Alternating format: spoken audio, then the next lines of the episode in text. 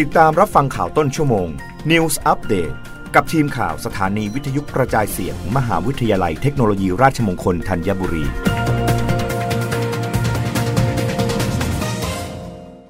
รับฟังข่าวต้นชั่วโมง โดยทีมข่าววิทยุราชมงคลธัญบุรีค่ะ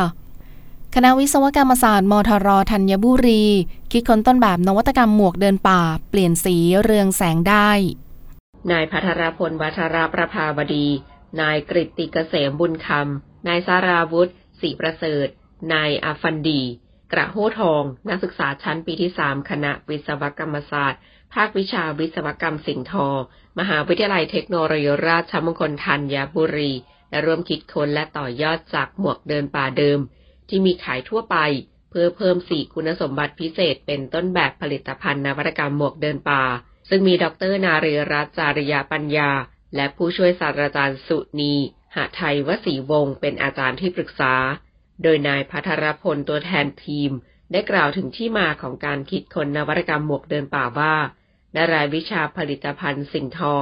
ตนและเพื่อนได้รับโจทย์ให้ร่วมการคิดสร้างสรรค์นวัตกรรมสิ่งทอ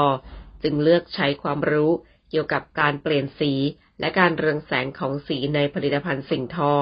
มาพัฒนาตกแต่ง และเพิ่มฟังก์ชันของหมวกเดินป่า ที่มีขายทั่วไปตามท้องตลาดให้มีคุณสมบัติพิเศษ และน่าสนใจยิ่งขึ้น นวัตกรรมหมวกเดินป่าที่พัฒนาขึ้นนี้มี 4 ฟังก์ชันการใช้งานด้วยกันคือ 1. สามารถเรืองแสงในที่มืด ด้วยการตกแต่งสารพิเศษที่เรียกว่า phosphorescence ซึ่งมีประโยชน์ในกิจกรรมช่วงกลางคืน หากสวมใส่เป็นกลุ่มหรือหมู่คณะ จะสามารถระบุความเป็นกลุ่มในเบื้องต้นได้ ช่วยป้องกันการพลัดหลง และเพิ่มการมองเห็นในที่มืด 2. ตรวจจับอุณหภูมิบริเวณโดยรอบศีรษะ ด้วยการตกแต่งสารพิเศษคือเทอร์โมโครมิก กรณีอยู่ในที่ร่ม จะแจ้งกับผู้ที่สวมใส่ว่ามีอุณหภูมิสูง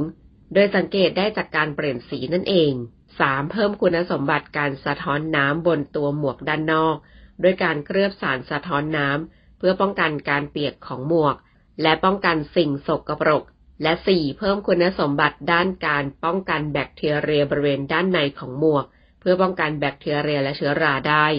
ช่วยขจัดกลิ่นอับ เพื่อสุขอนามัยของผู้สวมใส่ ผู้ที่สนใจสอบถามเพิ่มเติมได้ที่ 087-426-4915 ดาริสาตระกุลเงกทีมข่าววิทยุราชมงคลธัญบุรี รายงาน ประธานสรทเผยส่งออกปีหน้าปัจจัยเสี่ยงรุม อาจไม่ได้ตามเป้าหมาย เหลือโตแค่ 1-3%เปอร์เซ็นต์นายชัยชาญเจริญสุข ประธานสภาผู้ส่งสินค้าทางเรือแห่งประเทศไทย เปิดเผยว่าล่าสุดที่สรทได้ประมาณการตัวเลขการส่งออกในปี 2566 ไว้ว่าจะสามารถขยายตัวได้ถึงร้อยละ2ถึง5นั้น